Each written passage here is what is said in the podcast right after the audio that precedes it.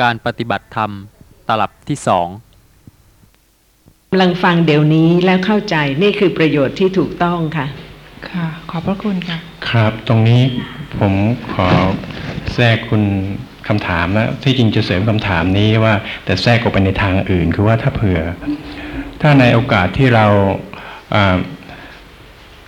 คือจะจะตั้งจิตหรืออะไรก็ที่จริงแล้วมันมันมันมันก็ทราบหรอว่าว่าตั้งจิตและตั้งไม่ได้นะฮะ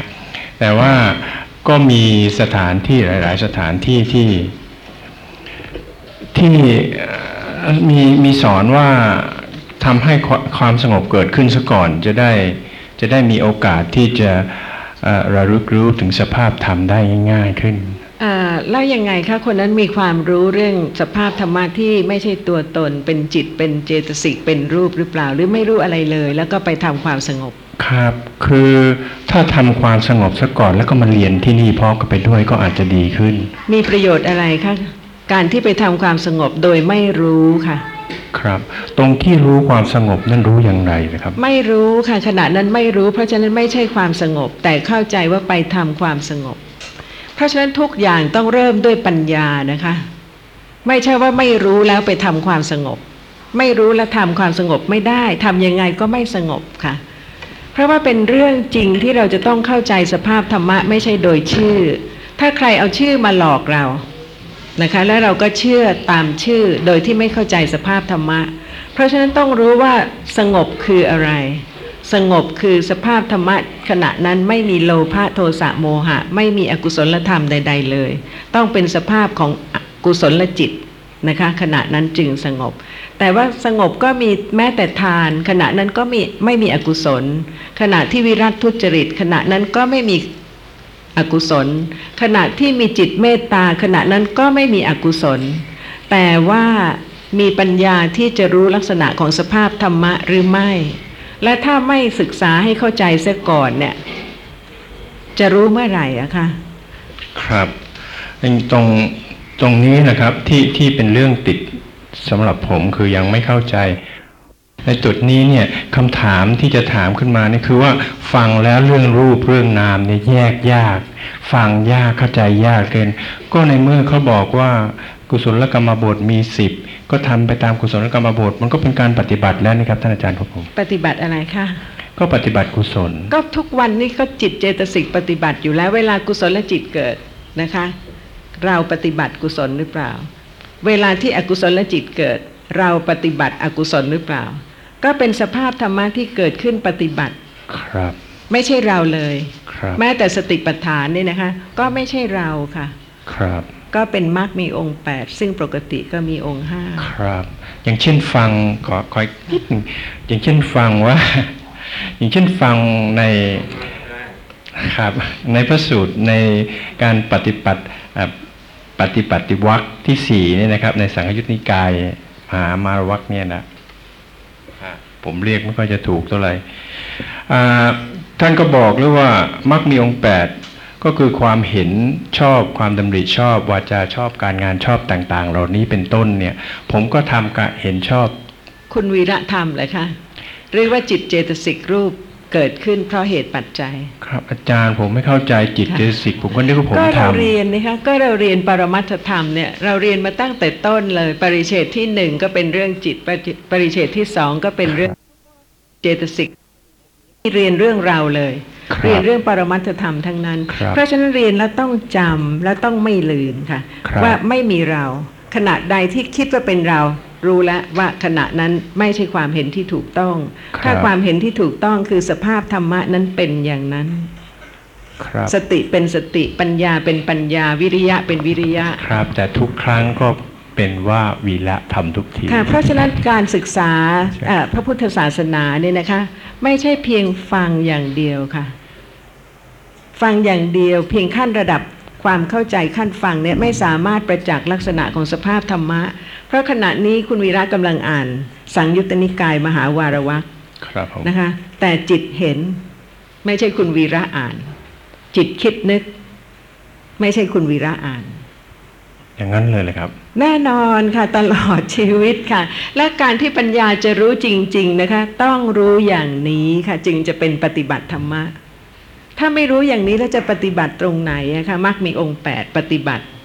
ไม่ใช่คุณวีระหรือใครปฏิบัติเลย กว่าจะเป็นพระริยะบุคคลก็ให้ทราบได้เลยค่ะว่า ปัญญาต้องรู้ทั่ว รู้ลักษณะของสภาพธรรมะที่กำลังปรากฏไม่ใช่ตามหนังสือ แต่เพราะสติเกิด และสามารถที่จะรู้ความต่างกันของสภาพธรรมะ ซึ่งเป็นอย่างนั้นจริง ๆ ตามที่ได้เรียนตรงทุกอย่าง ก็อ้นี้แหละเป็นเรื่องยากจริง ๆ เพราะว่าท่านอาจารย์ก็เน้นอยู่เสมอว่าต้องเข้าใจธรรมะ ที่เราเรียนเนี่ยเรียนอภิธรรมเนี่ยปริเฉดหนึ่งปริเฉดหนึ่งว่าดิจิต ปริเฉดสองว่าดิเจตสิกอะไรต่ออะไรเนี่ยนะจนกระทั่งถึงเรียนเรื่องรูปอะไรเนี่ย จบปริเฉดเก้าก็แหมก็ภูมิใจเหลือเกินว่าเข้าใจธรรมะ แต่ก็ยังไม่รู้ธรรมะอยู่ดีอะเพราะว่าเข้าใจอย่างนั้นก็ไม่เห็นจะได้อะไรขึ้นมา คือยังไม่ได้เอายังไม่ได้เห็นธรรมะที่จะเป็นประโยชน์ที่จะได้จริงๆเนี่ยผมก็ยังอยากจะขอเรียนถามท่านอาจารย์สุจินต์ว่า ที่ว่าเข้าใจธรรมะเข้าใจธรรมะน่ะคือ คือเข้าใจตรงไหนครับเข้าใจอะไรที่จะเป็นปัจจัยให้สติปัฏฐานเกิดเนี่ยครับ เข้าใจตั้งแต่ขั้นการฟังนะคะ อย่างคำว่านามธรรมเนี่ยไม่ใช่ชื่อ แต่เป็นสภาพรู้หรือธาตุรู้ซึ่งมีจริง ๆ ขณะนี้ค่ะ ที่เห็นเนี่ยไม่ใช่ตา ไม่ใช่แขน ไม่ใช่มือ ไม่ใช่ตัว จิตเกิดขึ้นทีละหนึ่งขณะ เพราะฉะนั้นถ้าเป็นการเข้าใจสภาพธรรมะจริง ๆ ขณะที่เห็นเนี่ยนะคะ เป็นธาตุรู้และก็มีสิ่งที่ปรากฏทางตาให้เห็น เป็นธาตุชนิดหนึ่ง อย่างเราเรียนเรื่องธาตุสิบแปดใช่ไหมคะจากขู่ธาตุเนี่ยต้องมีในขณะที่เห็น ขณะที่กำลังเห็นเนี่ยนะคะ แท้ที่จริงแล้วขณะนั้น ตัวทั้งตัวจะปรากฏไม่ได้ เสียงปรากฏไม่ได้ สิ่งอื่นใดปรากฏไม่ได้เลย มีแต่สิ่งที่กำลังปรากฏทางตาเท่านั้น แต่เพราะเหตุว่าเห็นเนี่ยสั้นนิดเดียวนะคะ เสียงปรากฏคิดนึกปรากฏ ก็ต่อกันจนกระทั่งเหมือนกับว่า ไม่ใช่เป็นทีละหนึ่งขณะ หรือทีละหนึ่งอย่าง แต่ถ้าตัดตอนออกไปจริง ๆนะคะ เห็นเท่านั้นขณะเดียวชีวิตอยู่ที่จิตที่กำลังเห็นขณะนั้นไม่ใช่ขณะอื่น แล้วก็ดับมีแต่เห็นเท่านั้น ทางหูนะคะขณะที่เสียงปรากฏไม่มีอย่างอื่นใดทั้งสิ้นค่ะ มีแต่สภาพที่ได้ยินกับเสียงเท่านั้นที่กำลังปรากฏ นี่คือการเข้าใจธรรมะ ลักษณะของธาตุรู้มีเมื่อไหร่ มีตั้งแต่เกิดจนตาย ลักษณะของธาตุรู้ไม่ขาดเลยนะคะ ต้องมีความรู้อย่างนี้จริง ๆ ค่ะ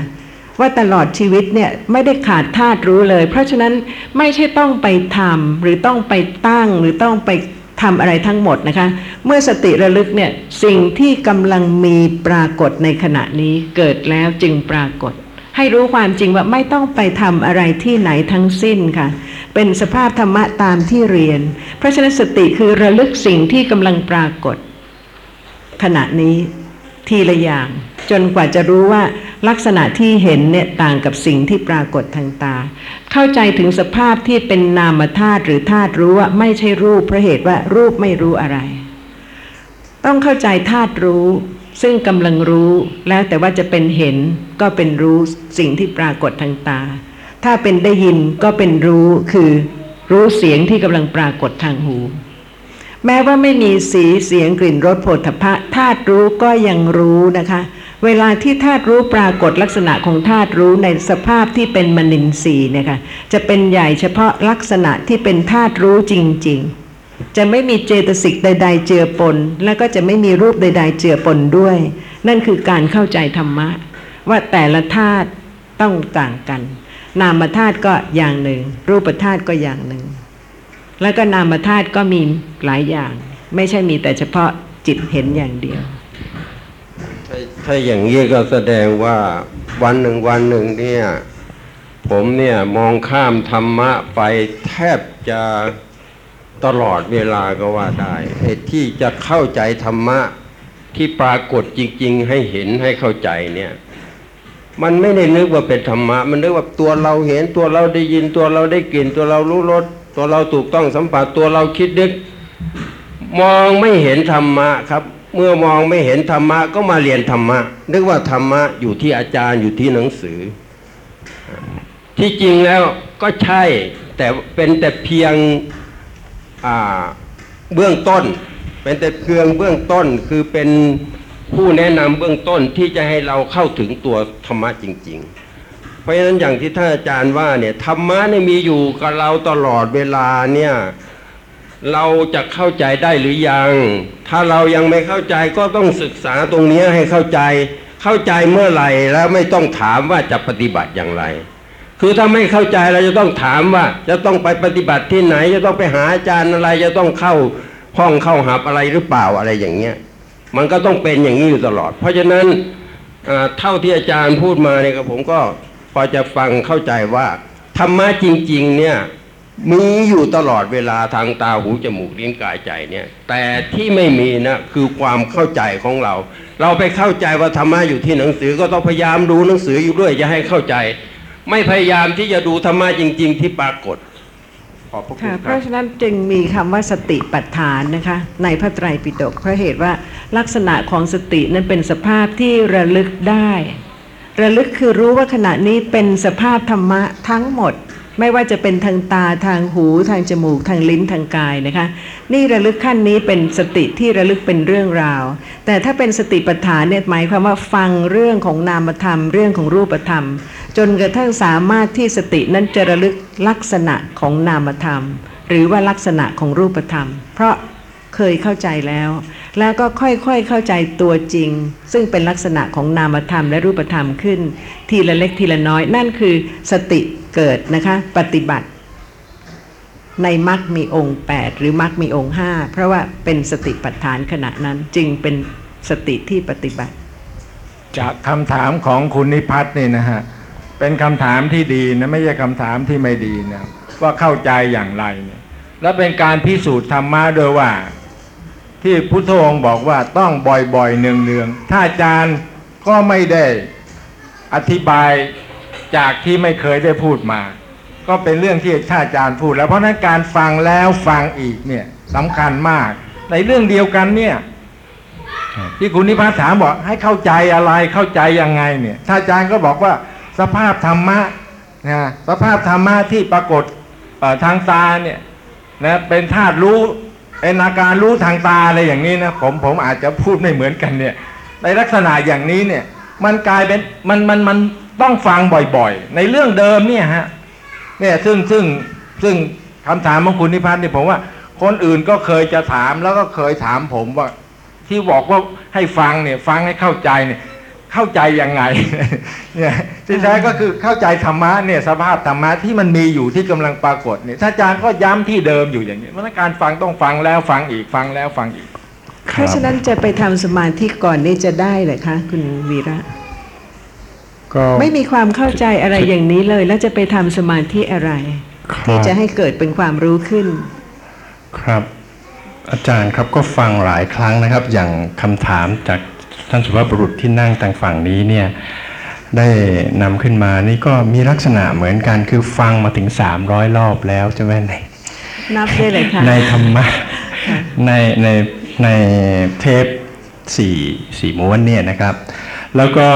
ก็ก็นี่ผมขออนุญาตอ่านสักนิดหนึ่งฮะจะต้องฟังธรรมที่พระผู้มีพระภาคเจ้าคือท่านอาจารย์สุจินต์ได้แสดงไว้ในเทป จะต้องฟังธรรมที่พระผู้มีพระเจ้าทรงแสดงให้เข้าใจจริง ๆ นะครับ เน้นว่าเข้าใจจริง ๆ จนสะสมปัญญาให้มีความคมกล้าพอเพียงที่ประจักษ์แจ้งและแทงตลอด ต่อลักษณะสภาพนามธรรม และรูปธรรมที่กำลังปรากฏเกิดดับอยู่ทุกขณะตามความเป็นจริง ว่าไม่ใช่สัตว์ไม่ใช่บุคคล ไม่ใช่ตัวตนที่ผมต้องได้แล้ว ขอเพิ่มนิดหนึ่งตรงนี้นะคะว่าถ้าเข้าใจจริง ๆ แล้วจะไม่ทำค่ะ จะทำได้ยังไง เมื่อเข้าใจจริง ๆ แล้วก็คือระลึกรู้ จะไปทำอะไรไม่ได้ทั้งสิ้น นั่นคือเข้าใจแล้วว่าสภาพธรรมะเกิดเพราะเหตุปัจจัย ขณะนี้เห็นเนี่ยทำอะไรได้ ได้ยินทำอะไรได้ คิดนึกทำอะไรได้ ไม่มีใครไปทำอะไรเลย ถ้าเข้าใจแล้วจะไม่มีการคิดว่าจะทำอีกต่อไป แต่ว่าสติระลึก แล้วก็เป็นสติด้วยไม่ใช่เราที่ทำครับ แต่ก็ยังมีคำถามนะครับ ซึ่งก็ต้องถามมาอีกและถามอย่างเดียวกันนี่แหละ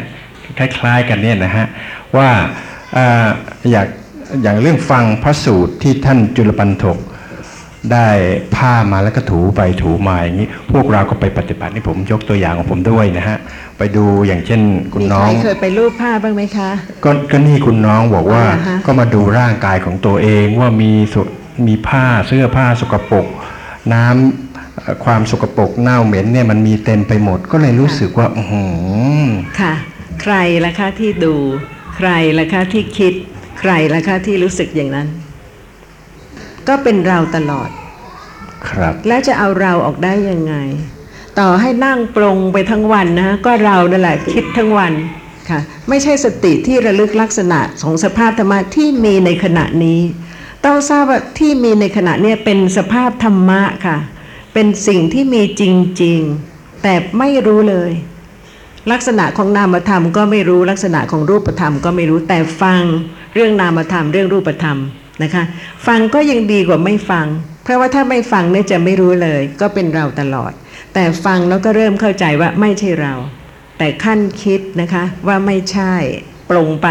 เรื่อยๆ สกปรกเลอะเทอะหรืออะไรอย่างนั้นก็แล้วแต่ แต่ว่าลักษณะของสภาพที่เป็นนามธรรม จริง ๆ ที่กำลังคิดกำลังเห็น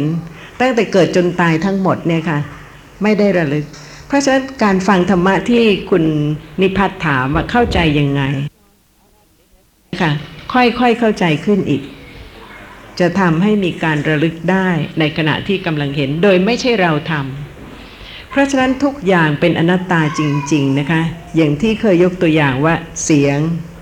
เกิดเพราะเหตุปัจจัย ได้ยิน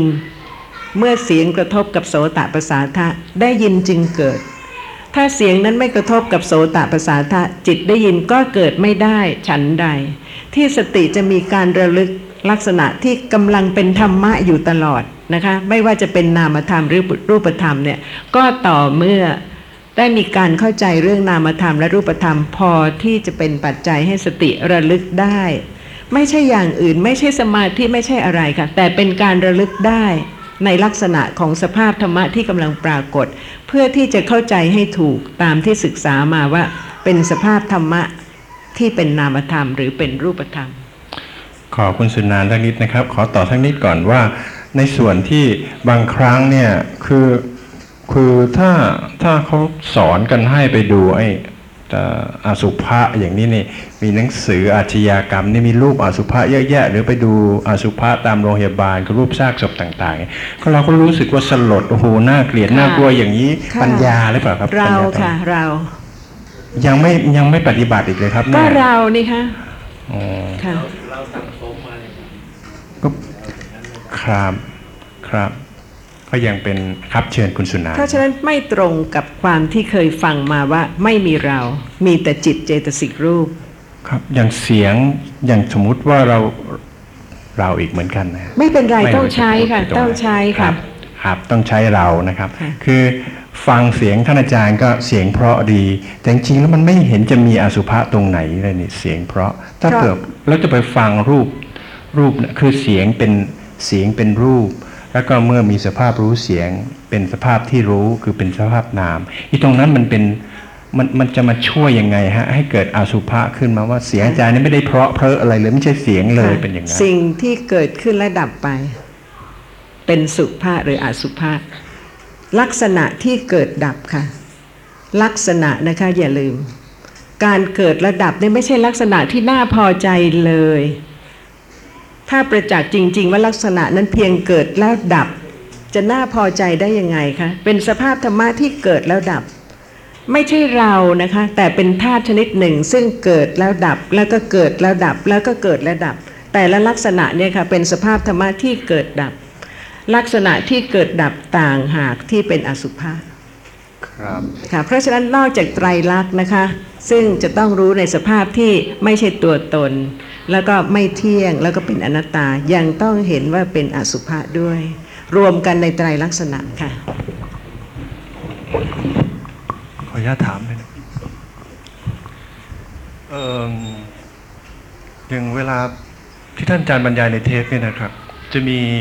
เนื้อหาที่ท่านบรรยายบ่อยมากเลยก็คือที่ว่าไม่ใช่สัตว์ ไม่ใช่บุคคล ไม่ใช่ตัวตน เป็นเพียงแต่ลักษณะสภาพนามธรรมและรูปธรรมที่กำลังปรากฏตั้งอยู่แล้วก็ดับไป ทีนี้ว่าถ้าเกิดอย่างกรณีเวลา ผมพิจารณาดูซากศพเนี่ยหรืออย่างภาพของคนที่เป็นศพจริงๆนะที่ปรากฏต่อหน้าเนี่ยนะครับนั่นนั่นนั่นนั่นนั่นแสดงเห็นได้เฉพาะศพที่ปรากฏอยู่ต่อนั้น ไม่ไม่มีความเป็นสัตว์เป็นตัวบุคคลปรากฏขึ้นแล้ว คือคือมันเป็นเพียงมหาพุทธรูปสีเท่านั้น คือคือผมพยายามที่จะจับคอนเซปที่ท่านอาจารย์ ย้ำอยู่ทุกครั้งว่าไม่ใช่สัตว์ ไม่ใช่บุคคลไม่ใช่ตัวตนนะฮะตรงนี้นะครับคือมันเป็นอย่างไรครับ ค่ะ หมายความว่าขณะนั้นนะคะเป็นเราที่คิดอย่างนั้น ถ้าไม่มีธาตุรู้หรือธาตุคิดความคิดเรื่องนั้นจะมีไม่ได้เลย เพราะฉะนั้นที่ว่าเราเกิดเนี่ยจริง ๆ แล้วก็คือจิตเจตสิกรูปเกิด เวลาที่บอกว่าเราตายก็คือจิตเจตสิกรูปดับแล้วไม่เกิดอีกเลย ใช่ไหมคะ เพราะฉะนั้นระหว่างที่มีชีวิตอยู่เนี่ยก็คือจิตเจตสิกชนิดต่างๆ เกิดดับสืบต่อกันอยู่เรื่อยๆ แม้แต่ขณะที่เห็นก็เป็นจิตชนิดหนึ่ง ขณะที่คิดก็เป็นจิตอีกชนิดหนึ่ง ขณะที่เห็นอสุภะแล้วเกิดความรู้สึกสังเวชปลงอะไรต่างๆนะคะ ก็เป็นจิตอีกชนิดหนึ่ง และการสะสมของแต่ละคนเนี่ยไม่เหมือนกันค่ะ ไม่ใช่ว่าให้ทุกคนเนี่ยต้องมาดูอสุภะ ดิฉันเป็นคนหนึ่งซึ่งขอรับว่านะคะ ไม่อยากเห็นอสุภะเลย แล้วก็ไม่มีความจำเป็นที่จะต้องไปเห็นด้วย ใช่ไหมคะ ถ้าเห็นก็คือเห็น แต่ว่าไม่ใช่ว่าอยากจะดูหรืออยากจะเห็นหรืออยากจะปลงแต่ว่าสภาพธรรมะถึงไม่ใช่อสุภะก็เกิดดับ เพราะฉะนั้นก็แล้วแต่จริตอัธยาศัยนะคะ แต่ละคนเนี่ยค่ะจะคิดจะทำจะพูด ไม่มีใครเตรียมตัวหรือรู้ล่วงหน้า เพราะเหตุว่าเป็นสังขารขัน ขณะจิตเมื่อกี้ดับไปแล้ว จะคิดอะไรต่อไปเนี่ยเราไม่รู้ และเราไม่ใช่ไปเตรียมคิด แต่ว่าเป็นสภาพธรรมะซึ่งเกิดแม้แต่คิดเนี่ยค่ะก็ต่างคนต่างคิดตามการสะสมของแต่ละคนครับครับคือในส่วนที่ท่านอาจารย์บรรยายสักครู่นี้นะฮะก็คือเป็นเรื่องที่ละเอียดลงไปอีก แต่ที่นี่ว่ารูปธรรมที่จะให้เห็นชัดๆกันไปเลยว่าไม่ใช่สัตว์ไม่ใช่บุคคลค่ะไม่ใช่ตัวตน ผมก็เลยต้องใช้วิธีค่ะเจริญอสุภะเพื่อที่จะให้ตรงเป้าไปเลยไม่ค่ะ แข็งเนี่ย เป็นอะไรคะกระทบสัมผัสอยู่ตลอดเวลา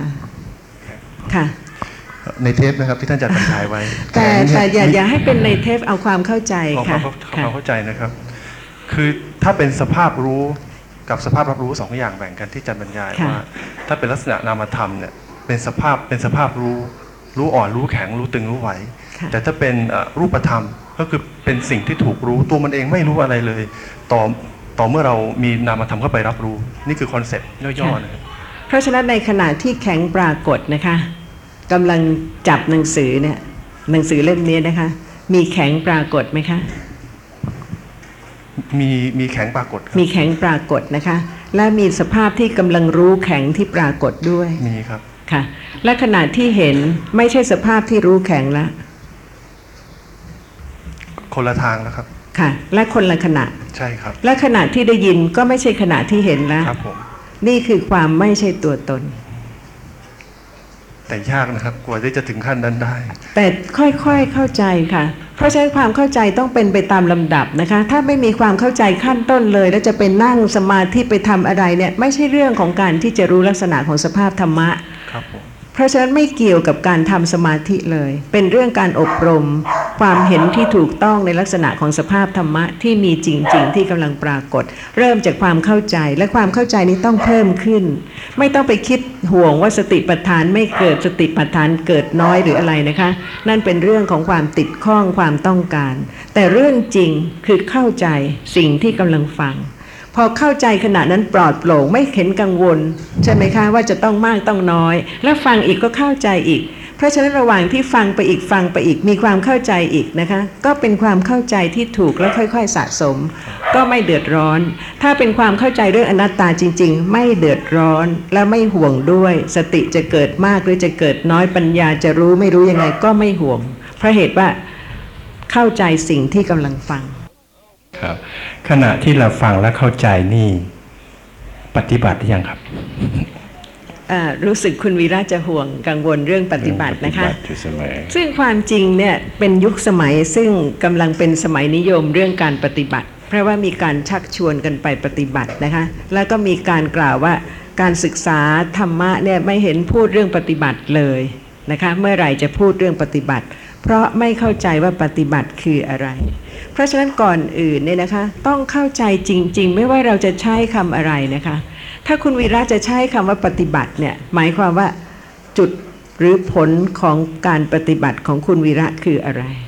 คือทุกอย่างที่ทำเนี่ยจะต้องเป็นเหตุที่จะให้เกิดผลนะคะครับก่อนที่จะถามว่าปฏิบัติหรือยังเนี่ยถามว่าผลของการปฏิบัติของคุณวีระคืออะไร ถ้าจะมีการปฏิบัติผลคืออะไรคะผลคือความเจริญการเจริญของปัญญาครับค่ะผลคือการรู้แจ้งลักษณะของสภาพธรรมะที่กำลังปรากฏจริง ๆ ในลักษณะซึ่งเกิดดับเป็นนามธรรมและรูปธรรม นี่คือผลนะคะ เพราะฉะนั้นขณะนี้ตอบได้ใช่ไหมคะว่าปฏิบัติหรือยังครับค่ะผมแต่อบรมภาวนานะคะ คือให้มีความเข้าใจถูกในขั้นฟัง ถ้าไม่มีความเข้าใจถูกในขั้นฟังอะไรจะปฏิบัติ และจะปฏิบัติอะไรและผลนั้นจะคืออะไร ก็คือความไม่รู้ ถ้าเริ่มจากความไม่รู้ผลก็คือความไม่รู้ แต่ถ้าเริ่มจากความรู้ความเข้าใจขึ้นเรื่อยๆนะคะ ไม่ต้องกังวลเรื่องปฏิบัติค่ะ เพราะว่าไม่มีคุณวีระปฏิบัติ แต่ถ้าสติเกิดเมื่อไหร่นะคะ สติทำกิจของสติ แล้วก็มรรคมีองค์อื่น ก็ทำกิจของมรรคมีองค์นั้นๆ ปฏิบัติคือหนทางที่จะทำให้รู้แจ้งสภาพธรรมะที่กำลังปรากฏตามความเป็นจริง ในความหมายที่เรากล่าวถึงนะคะ ที่ไปปฏิบัติกันแล้วก็คิดว่าจะได้รู้แจ้งอริยสัจจะประจักษ์การเกิดดับ เพราะฉะนั้นผลจริง ๆ ก็คือว่าเป็นปัญญาที่สามารถจะรู้ได้ แต่ต้องเป็นปัญญาที่เกิดจากการฟังซะก่อน แล้วก็ไม่ต้องห่วงไม่ต้องกังวล ถ้าห่วงเมื่อไหร่กังวลเมื่อไหร่ต้องการเมื่อไหร่นั่นคือโลภะติดแล้วค่ะเป็นเครื่องเนิ่นช้าแล้ว เกี่ยวกับการปฏิบัติธรรมะเนี่ยนะคะ ก็เท่าที่ได้ฟังท่านอาจารย์สุจินได้กรุณาบรรยายที่ออกอากาศทางวิทยุแล้วก็มาสนทนาธรรมที่นี่นะคะ ก็พอจะสรุปความสำคัญได้คือจับประเด็นได้ว่าท่านอาจารย์จะให้คือหมายถึงว่า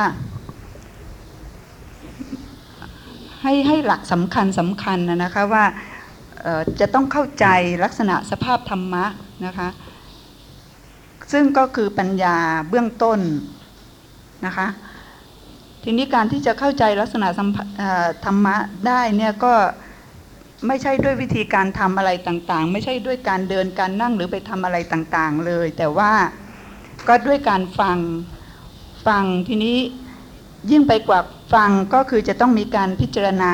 พระธรรมที่ได้ฟังแล้วด้วยนะคะ ทีนี้สำหรับส่วนตัวดิฉันเองเรื่องการฟังก็ฟัง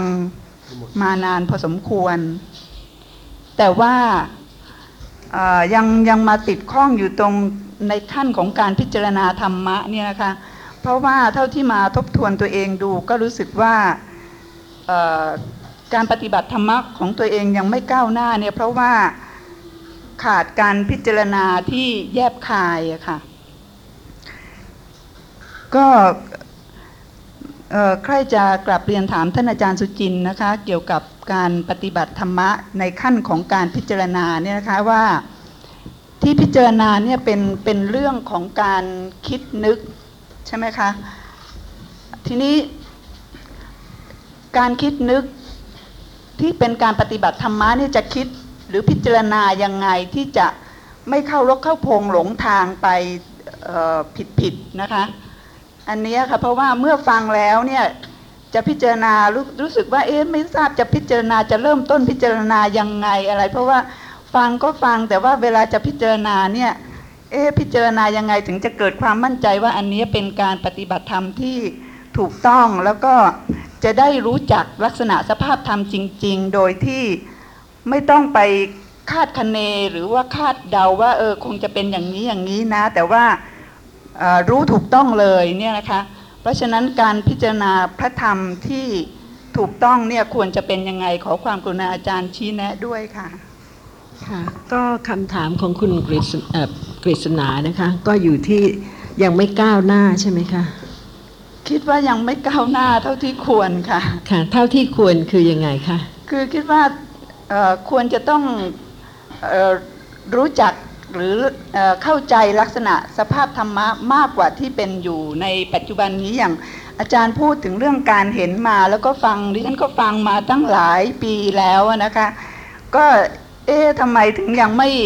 ไม่ก้าวหน้าคือไม่รู้จักลักษณะสภาพของอาการเห็นจริง ๆ คือคิดว่าถ้าจะรู้จักเนี่ยเราจะไปรู้จากการคิดคาดคะเนว่าอ้อเห็นเป็นคงจะเป็นอย่างนั้นนะคงจะเป็นอย่างนี้นะ ก็คิดว่าก็ต้องไม่ใช่ไปกายไปคาดคะเนอย่างนั้น เพราะฉะนั้นการคิดพิจารณาอย่างเนี้ยคิดว่าคงจะไม่ถูก เพราะฉะนั้นก็ขอความกรุณาอาจารย์กรุณาแนะนำค่ะค่ะ ถ้าคุณกฤษณาจะไม่คิดถึงก้าวหน้า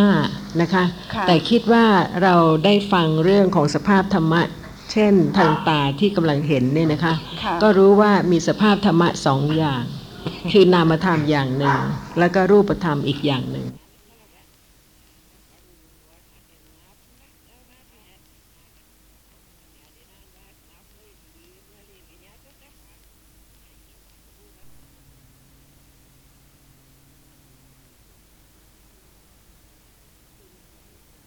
คือนามธรรมอย่างหนึ่ง แล้วก็รูปธรรมอีกอย่างหนึ่งค่ะถ้าเข้าใจอย่างนี้แล้วลืมเรื่องความก้าวหน้าใด ๆ ทั้งหมดนะคะ แต่ให้ค่ะทราบว่าขั้นฟังเนี่ยค่ะเรารู้เราเข้าใจ แต่ว่าลักษณะของสภาพธรรมะซึ่งไม่ใช่ตัวตน แล้วก็เป็นเพียงธาตุซึ่งเป็นธาตุรู้เนี่ยนะคะไม่ใช่ว่าเมื่อใครฟังแล้วก็สามารถที่จะเข้าใจลักษณะนั้นได้ในขณะที่กำลังเห็น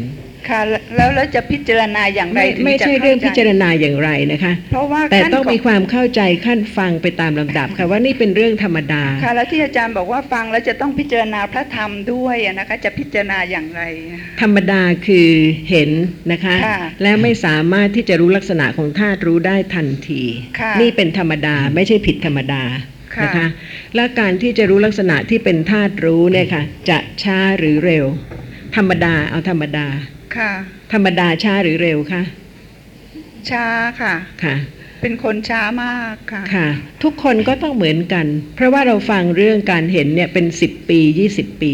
แล้วก็เห็นอยู่เรื่อยๆ ใช่ไหมคะค่ะ แต่ว่าการฟังขั้นการศึกษาเนี่ยก็รู้ เพราะฉะนั้นเราถึงสามารถที่จะทราบได้ว่าการอบรมเจริญปัญญาเนี่ยค่ะ เป็นเรื่องที่เป็นจีระกาละภาวนา หมายความว่าต้องเป็นการอบรมนานมาก จากความรู้ขั้นการศึกษา จนกว่าจะรู้ลักษณะของสภาพซึ่งเป็นธาตุรู้จริง ๆ ค่ะ เพราะฉะนั้นเมื่อฟังแล้วพิจารณาพระธรรมเนี่ยค่ะ ตรง พิจารณาเนี่ยขณะอาจารย์ที่หมายความยังไงๆคะขณะที่พิจารณาคือคิดใช่ไหมคะ คิดค่ะค่ะแล้วคิดยังไงจะให้ถูกหลักเอ่อถูกไม่ใช่คิดทางยังไงค่ะ ถ้าฟังเข้าใจว่ามีสภาพรู้ในขณะที่กำลังเห็นค่ะขั้นเข้าใจแล้วก็มีเข้าใจสิ่งที่ปรากฏทางตาค่ะนั่นคือถูกต้องแล้วไม่อัต้นองนั้นมีคืออะไรพิที่จารจะณาถูกแล้วต้องใช่ไหมอีกคะเข้าใจแล้วค่ะ เข้าใจแล้วทีนี้พิจารณายังไงคะขณะที่กำลังเห็นเนี่ยค่อยๆรู้ขึ้นค่ะ การค่อยๆรู้ขึ้นคือการพิจารณาแล้วใช่ไหมคขณะนั้นก็ต้องมีอ่าวิริยะเจตสิก แล้วก็มีสติ มีเอกคตาซึ่งเป็นสัมมาสติอะสัมมาสมาธินะคะ ทุกอย่างขณะนั้นกำลังค่อยๆเข้าใจขึ้น ไม่ต้องมีใครที่เป็นเราอีกคนหนึ่งนะคะ ซึ่งไปพยายามทำค่ะเพราะว่าจริง ๆ แล้วเป็นสภาพธรรมะทั้งหมดค่ะ แต่ความรู้เนี่ยต้องรู้เพิ่มขึ้น เพิ่มขึ้น จนกระทั่งเราสามารถที่จะเข้าใจได้ว่า ไม่ว่าขณะนี้อะไรก็ตามที่ปรากฏแล้วสติระลึกนะคะ สามารถที่จะรู้ลักษณะซึ่งเป็นนามธรรมหรือรูปธรรม ก็เป็นเรื่องใจเย็นๆนะคะค่ะจะก้าวหน้าไปไหนคะจะค่ก้าวหน้าถึตองนไหนี้นตอนนี้ทิ้งเรื่องก้าวหน้าแล้วค่ะค่ะ ทีนี้ขอความหมายของการพิจารณานะคะพระท่านอาจารย์คะค่พิจารอยๆเข้าใจขึ้น ค่อย ๆ เข้าใจขึ้นค่ะคือการพิจารณาค่ะใช่ไหมคะขณะที่ค่กำลังค่อยๆเข้าใจ นั่นคือการพิจารณาค่ะค่ะ แล้วก็ขบค่ณอยๆ เข้าใจในขณะนี้นะคะ ก็คือสภาพของธรรมะคือเจตสิกต่างๆ ซึ่งเกิดกับจิตนะคะ เหมือนกับขณะที่เห็นเนี่ยค่ะ ก็ไม่ใช่เรา แต่เป็นจิตกับเจตสิกต่างๆค่ะเพราะฉะนั้นเมื่อเป็นจิตกับเจตสิกต่างๆ ขั้นฟัง แต่เรายังไม่รู้เลย ลักษณะของเจตสิกต่างๆ ซึ่งเกิดกับจิตที่เห็นค่ะฉันใด เวลาที่สติมีการระลึกนะคะ ก็มีเจตสิกต่างๆ ซึ่งเกิดพร้อมสติ ซึ่งเกิดกับจิต แต่เราก็ไม่สามารถจะรู้ได้ แต่ว่าเมื่อเริ่มที่จะเข้าใจลักษณะของสภาพธรรมะนะคะ ก็จะรู้ว่าแม้ในขณะนั้นนะคะ ก็ต้องมี เจตสิกอื่นๆ ซึ่งกำลังเพียรนะคะ แล้วก็กำลังจด แล้วก็กำลังค่อยๆรู้ลักษณะของสภาพธรรมะนั้น ตกลงว่าก็เป็นเรื่องของสังขารขันธ์ที่เขาจะค่อยๆปรุงแต่งค่ะค่อยๆเข้าใจขึ้นค่ะแต่ว่าก็ไม่ใช่เป็นการคิดเดาเอาไปเตลิดเปิดเปิงเป็นนอกเรื่องนไม่อกราวไม่มีวิธีที่จะพิจารณาอย่างไรนะคะ แต่เป็นค่ะเรื่องความเข้าใจค่ะ นั่นคือการพิจารณาขอบพระคุณค่ะ การพิจารณาที่ท่านอาจารย์สมอาจารย์ท่านอาจารย์สุจินต์อธิบายนะครับก็คือเรื่องของอการค่อยๆเข้าใจสภาพธรรมะโดยเฉพาะขณะที่ระลึกศึกษา ขณะนั้นก็เป็นการพิจารณาระดับหนึ่ง แต่ว่าที่คุณกฤษณาพูดถึงคงจะหมายถึงว่าเป็นการคิดพิจารณาอะไรอย่างนั้น ซึ่งเเราคงจะเคยคิดกันบ่อยๆ บางคนก็เป็นคนช่างคิด แต่ว่าขณะที่คิดโดยที่ไม่ได้ประกอบด้วยปัญญา ก็เป็นการคิดเรื่องอะไรต่างๆเตลิดเปิดเปิงไปอย่างที่ว่า แต่ว่าสำหรับผู้ที่มีปกติเป็นคนช่างคิด แต่ว่าการคิดของเขาการคิดของเขาเป็นการคิดที่ประกอบด้วยปัญญา แล้วก็เข้าใจถูกต้องตรงด้วย ก็เป็นการคิดซึ่งเกิดจากเหตุปัจจัยปรุงแต่ง ซึ่งเขาจะต้องมีการได้ยินได้ฟังมา ไม่ใช่ว่าจะต้องมาหัด หรือว่าไม่ใช่ว่าจะต้องมาทำให้มีขึ้นเกิดขึ้น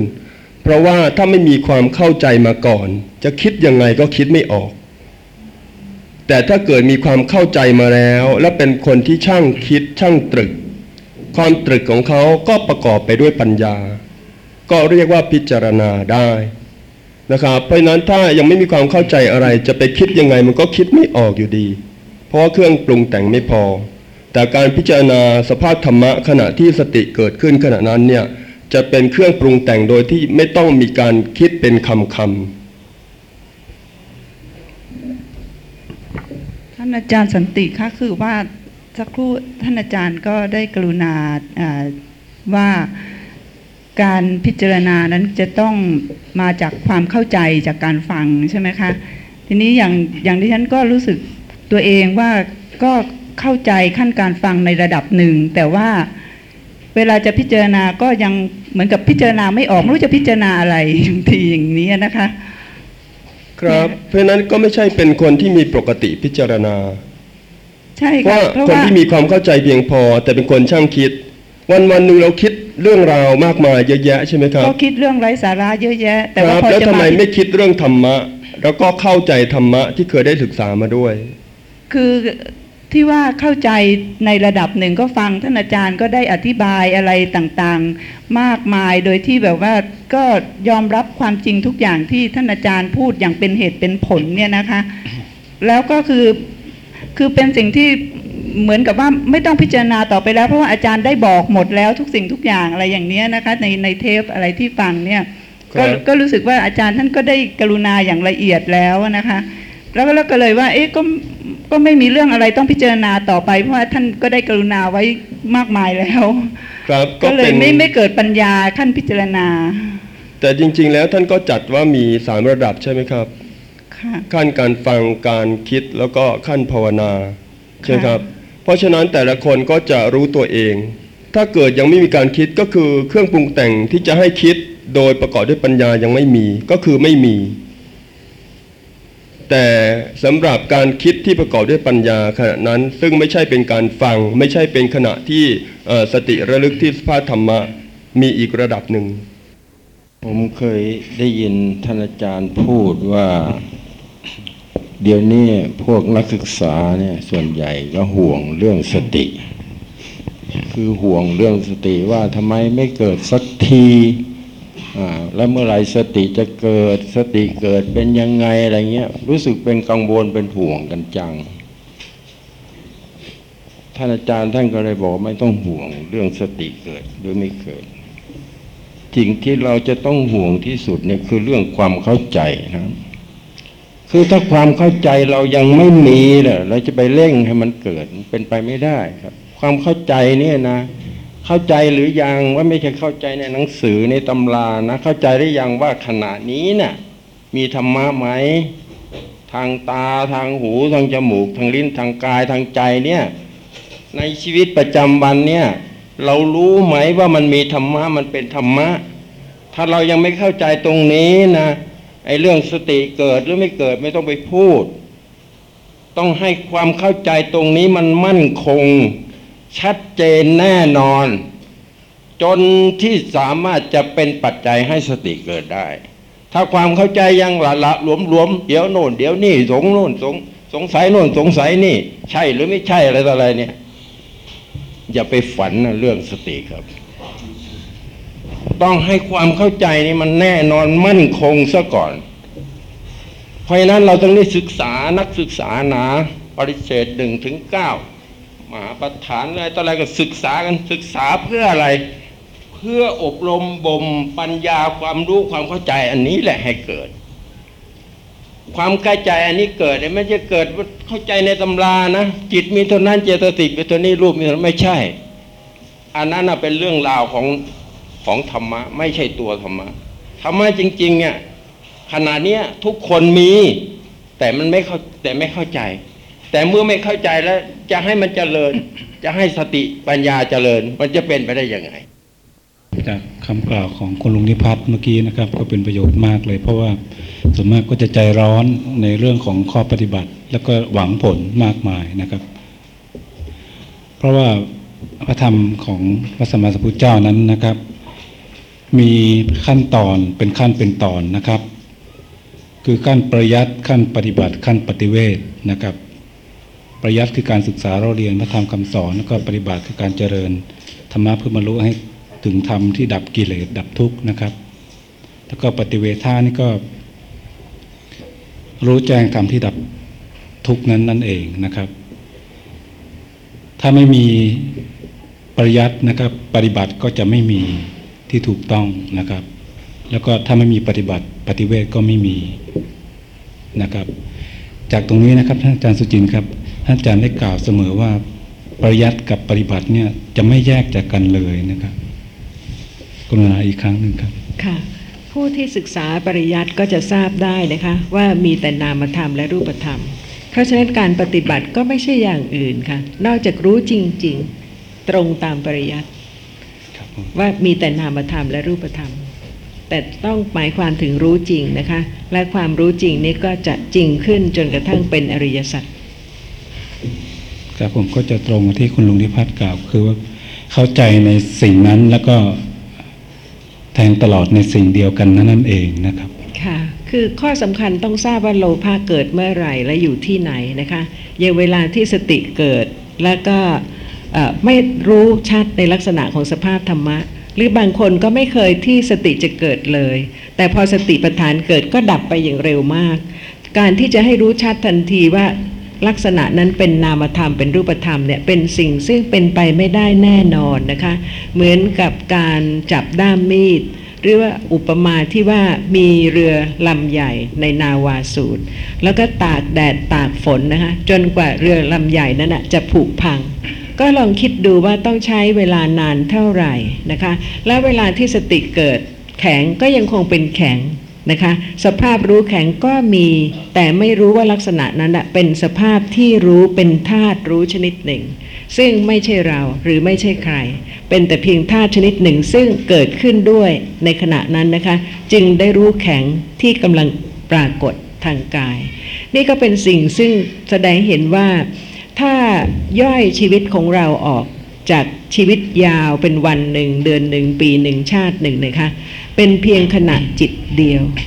และเราก็จะได้เข้าใจความจริงของสภาพธรรมะว่าจิตขณะหนึ่งเนี่ยจะรู้อารมณ์หนึ่งนะคะ เพราะฉะนั้นในขณะนี้ค่ะ จิตเกิดดับนับไม่ถ้วนที่ทุกคนกำลังเหมือนเห็นไม่ดับเลย แล้วก็ได้ยินมายาวนานตั้งเป็นชั่วโมงนะคะ แล้วก็มีการคิดนึกติดตามไปด้วย นี่แสดงเห็นว่ากว่าปัญญาจะรู้จริง ๆ ในลักษณะของขณะจิตซึ่งต่างกัน ทางตาอย่างหนึ่ง ทางหูอย่างหนึ่ง ทางจมูกอย่างหนึ่ง ทางลิ้นอย่างหนึ่ง ทางกายอย่างหนึ่ง ทางใจอย่างหนึ่ง เป็นเรื่องจริงทั้งหมดค่ะ แต่ว่าจะต้องเป็นผู้ที่อดทนนะคะ ตามโอวาทปาติโมกที่ทรงแสดงไว้ว่า ขันติเป็นตบะอย่างยิ่ง ถ้าเราไม่อดทนนะคะ ก็สติระลึกและยังไม่ประจักษ์ว่าเกิดดับ ยังไม่ประจักษ์ว่าเป็นนามเป็นรูป แล้วทำยังไงทำยังไง มีแต่คำว่าทำยังไง นั่นเป็นลักษณะของความอดทนหรือเปล่า เป็นลักษณะของความเข้าใจจริง ๆ ว่าธรรมะเนี่ยค่ะ เป็นสิ่งที่มีจริง แต่อวิชชาไม่สามารถจะรู้ได้ แล้วก็การสะสมอวิชชาในสังสารวัฏเนี่ยมากมายสักเท่าไหร่เพราะฉะนั้นปัญญาก็จะต้องค่อยๆอบรมนะคะ จากการที่ไม่เคยสติเกิด และเวลาที่สติเกิดก็ยังไม่รู้ชัด ก็ไม่รู้ชัดก็คือไม่รู้ชัด และสติก็เกิดอีก ไม่รู้ชัดอีกก็คือไม่รู้ชัดอีก จนกว่าสติจะเกิดบ่อยๆนะคะ แล้วค่อยๆรู้ขึ้น ค่อยๆรู้ขึ้นเนี่ยจะเห็นได้ว่าน้อยแค่ไหน เทียบกับการจับด้ามมีดไม่มีทางที่จะปรากฏให้เห็นได้นะคะ ว่าเป็นความรู้แจ้งจริง ๆ ชัดจริง ๆ จนกว่าจะเป็นวิปัสสนาญาณนะ แต่ถ้าไม่มีการฟังพระธรรมเลย หรือว่าสติปัฏฐานไม่เกิดเลย ก็ไม่มีการที่วิปัสสนาญาณะจะเกิดได้ เพราะฉะนั้นต้องเป็นผู้ที่อดทนจริง ๆนะคะ แล้วก็ต้องรู้ด้วยว่าเมื่อไหร่โลภะเกิด เมื่อมีคำถามว่าทำยังไงสติจะเกิดบ่อยๆนะคะ แล้วก็ทำไมไม่ประจักษ์การเกิดดับของนามรูป หรือว่าจะพิจารณาอย่างไร นี่คือการเร่งรัด แต่ไม่ใช่เป็นการที่ค่อยๆเข้าใจแล้วละ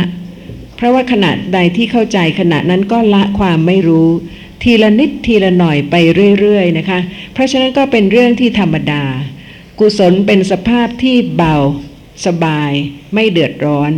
ไม่ได้หมายความว่าให้ทอดทิ้งหรือละเลยค่ะ แต่ให้รู้ว่าขณะนั้นไม่มีโลภะนะคะเพราะเหตุว่าสภาพธรรมะ กำลังมีจริง ๆ แล้วก็สติระลึกเมื่อไหร่ ก็เข้าใจเมื่อนั้น เมื่อสติไม่ระลึก จะทำยังไงได้ บอกมาสิคะใครทำได้ ไม่มีใครทำได้เลย เพราะเหตุว่าสภาพธรรมะทั้งหมดต้องเกิดขึ้น เป็นไปตามเหตุตามปัจจัย แต่ผู้นั้นจะค่อยๆรู้จักตัวเองตามความเป็นจริงว่าจากการที่ไม่เคยเข้าใจพระธรรมเลยนะคะ จากการที่สติปัฏฐานไม่เคยเกิดเลย ก็มีปัจจัยที่ได้เข้าใจพระธรรมขึ้น แล้วก็มีปัจจัยที่สติปัฏฐานจะเกิดบ้าง แล้วก็รู้หนทางที่ถูกต้อง ซึ่งจะต้องอบรมไป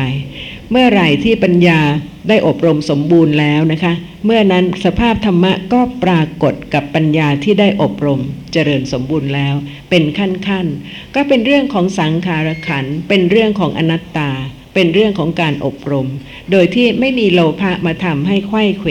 ไปทำอย่างอื่น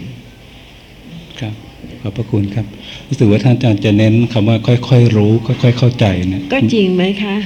แม้แต่อภิธรรมหรือปริยัติเนี่ยค่ะ ก็ยังต้องค่อยๆเข้าใจเลยนะครัคะบยิ่งไปถึงเรื่องปัจฐานนี่ยิ่งยิ่งต้องเป็นเรื่องที่ต้องค่อยๆเข้าใจมากขอเรียนถามท่านอาจารย์สันตินะครับขอให้อาจารย์เสนอข้อคิดเห็นเกี่ยวกับ ความหมายคำว่าปฏิบัติธรรมะนี่นะครับ เพราะว่าก็เราได้นำคำนี้มาเป็น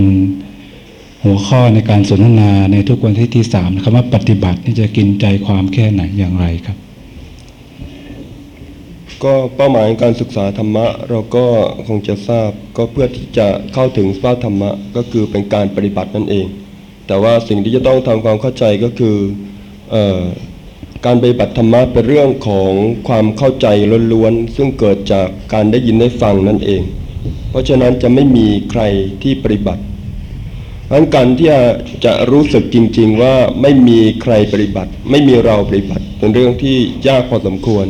เพราะว่าเราสะสมความยึดถือความเป็นตัวตนมาในสังสารวัตนั้นนับไม่ถ้วนนั้นถึงแม้จะเเริ่มได้ยินได้ฟังธรรมะ ความเป็นตัวตนก็ยังแทรกเข้ามาแทบทุกขณะนะครับ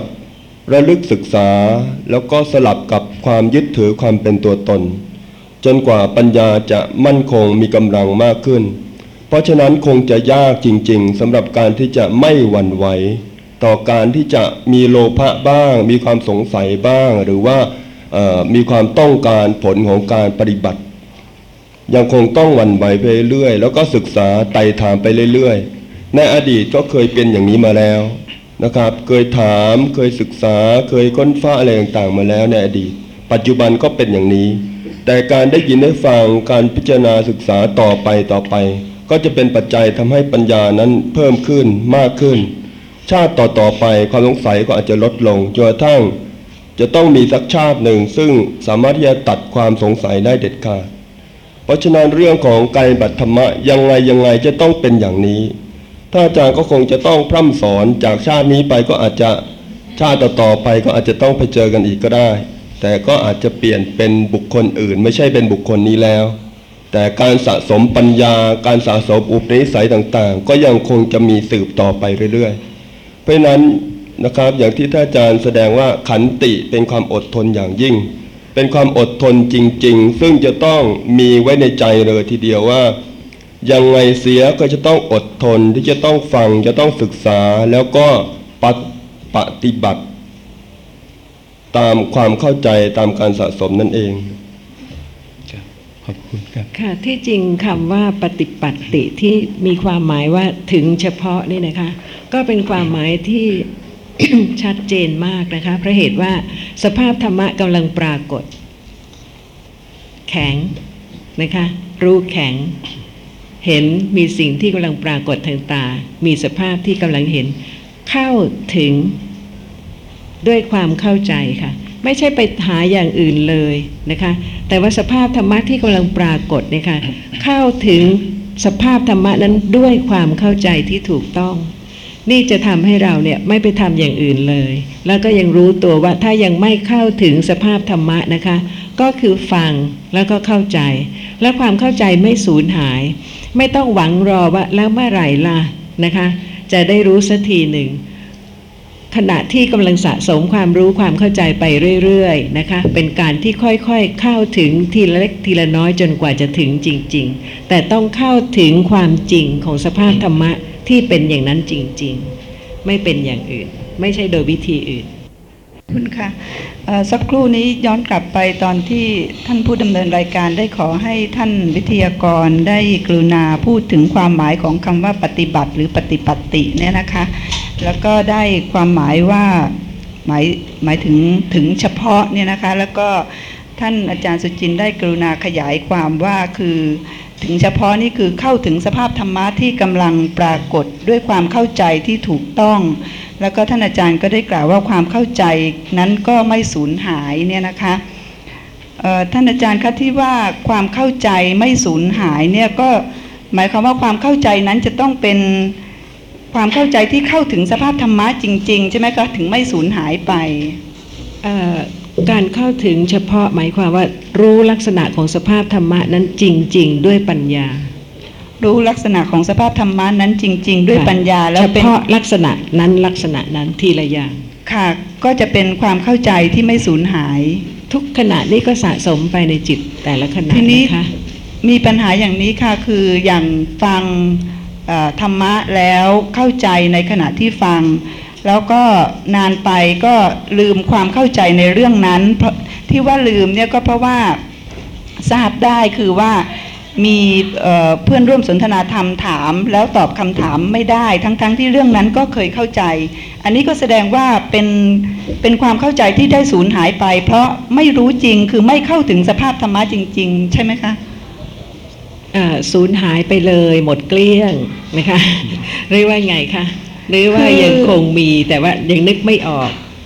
นึกไม่ออกค่ะคือเข้าเข้าเคยเข้าใจเรื่องนั้น แล้วก็เอ่อทิ้งเรื่องนั้นไปนาน ไม่ได้ค่ะฟังไม่ได้ทบทวน แล้วทีนี้พอมีผู้มาถามเนี่ยตอบเขาไม่ได้ค่ะก็รู้ตัวเองว่าเราไม่ได้รู้ค่ะจริง ไม่ได้เข้าถึงสภาพธรรมะจริงเรายังไม่ต้องไปถึงขั้นนั้นนะคะ เพียงแต่ว่าคุณกฤษณาเนี่ยเคยนึกอะไรไม่ออกเวลาคนถามใช่ไหมคะๆใช่ค่ะแล้วอยู่ๆก็เกิดนึกขึ้นมาได้ หายไปเลยหมดหรือเปล่าคะ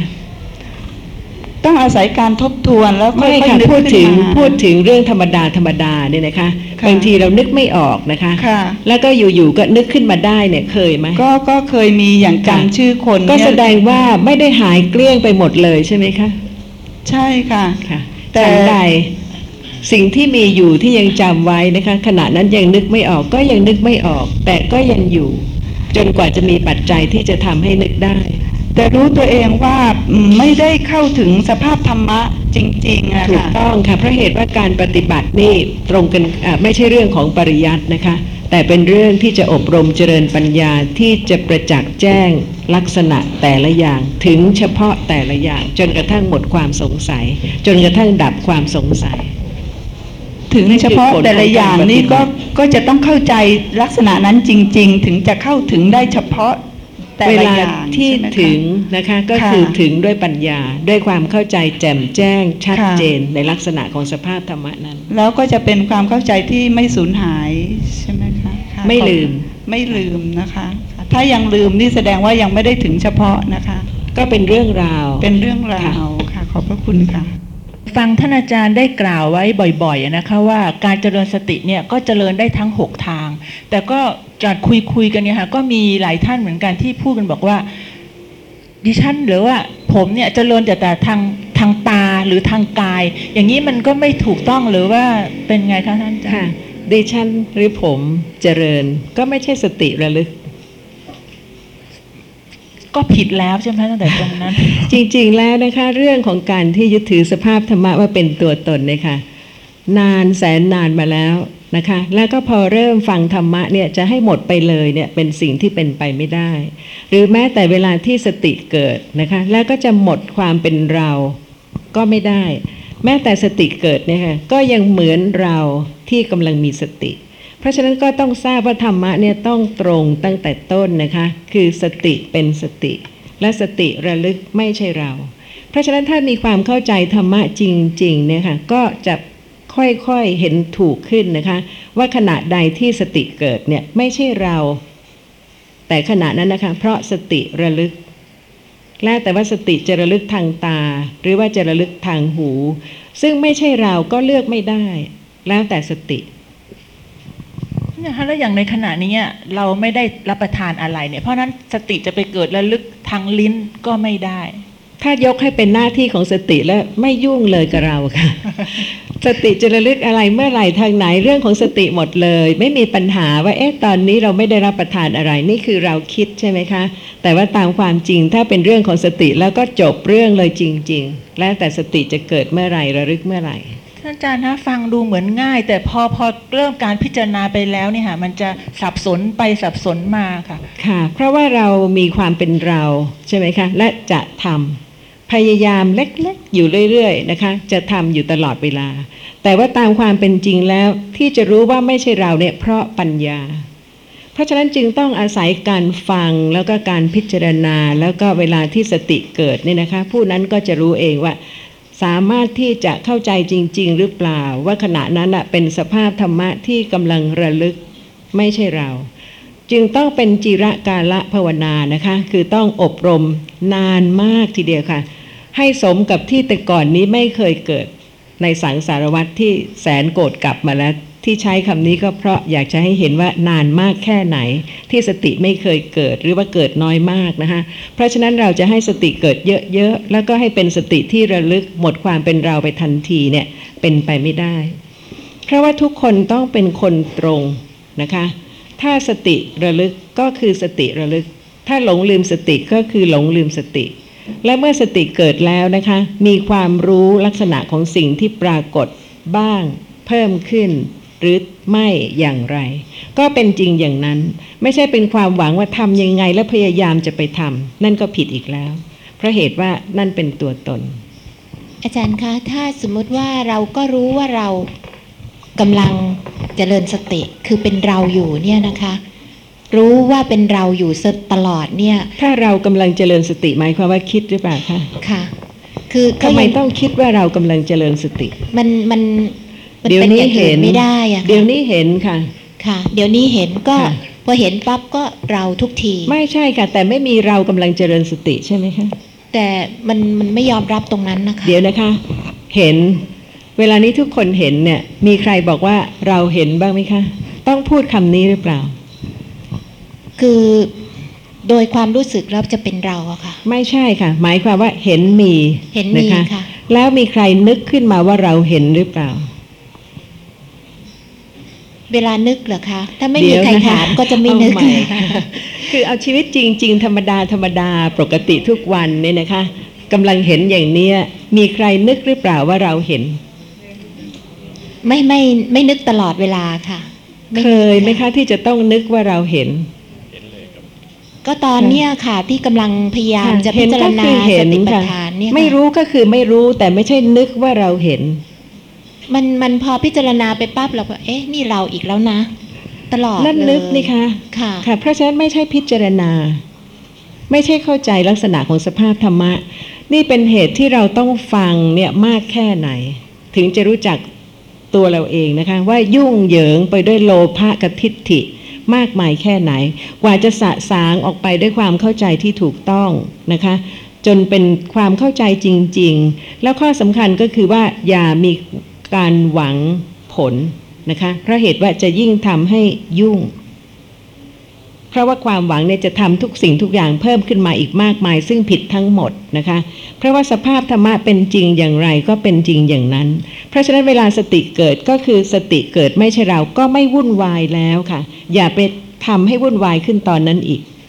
ทีนี้คำที่อาจารย์แนะนำในเทปต่างๆ เนี่ยว่าให้สังเกตให้สำเนียก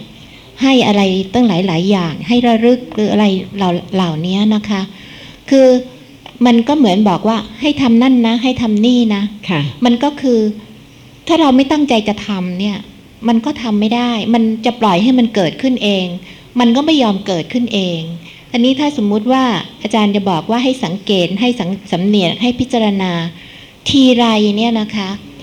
บอกว่าใครทำค่ะก็ยังคงคิดว่าเป็นค่ะตัวเราอยู่ เพราะฉะนั้นจุดประสงค์ของเวลาที่สติเกิด ขณะนี้เป็นสภาพธรรมะทั้งหมดเลย นี่โดยการฟังนี่แน่นอน ไม่มีใครเถียงเลยสักคนเดียวนะคะทางตาหูจมูกลิ้นกายใจเป็นนามธรรมเป็นรูปธรรมเป็นสภาพธรรมะ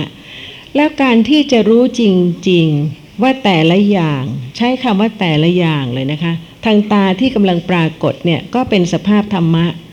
เสียงที่กำลังปรากฏก็เป็นสภาพธรรมะ ถ้าแตกย่อยออกมาเนี่ยก็ตรงกับที่เราศึกษาทุกอย่าง ว่าเป็นธรรมะทั้งหมด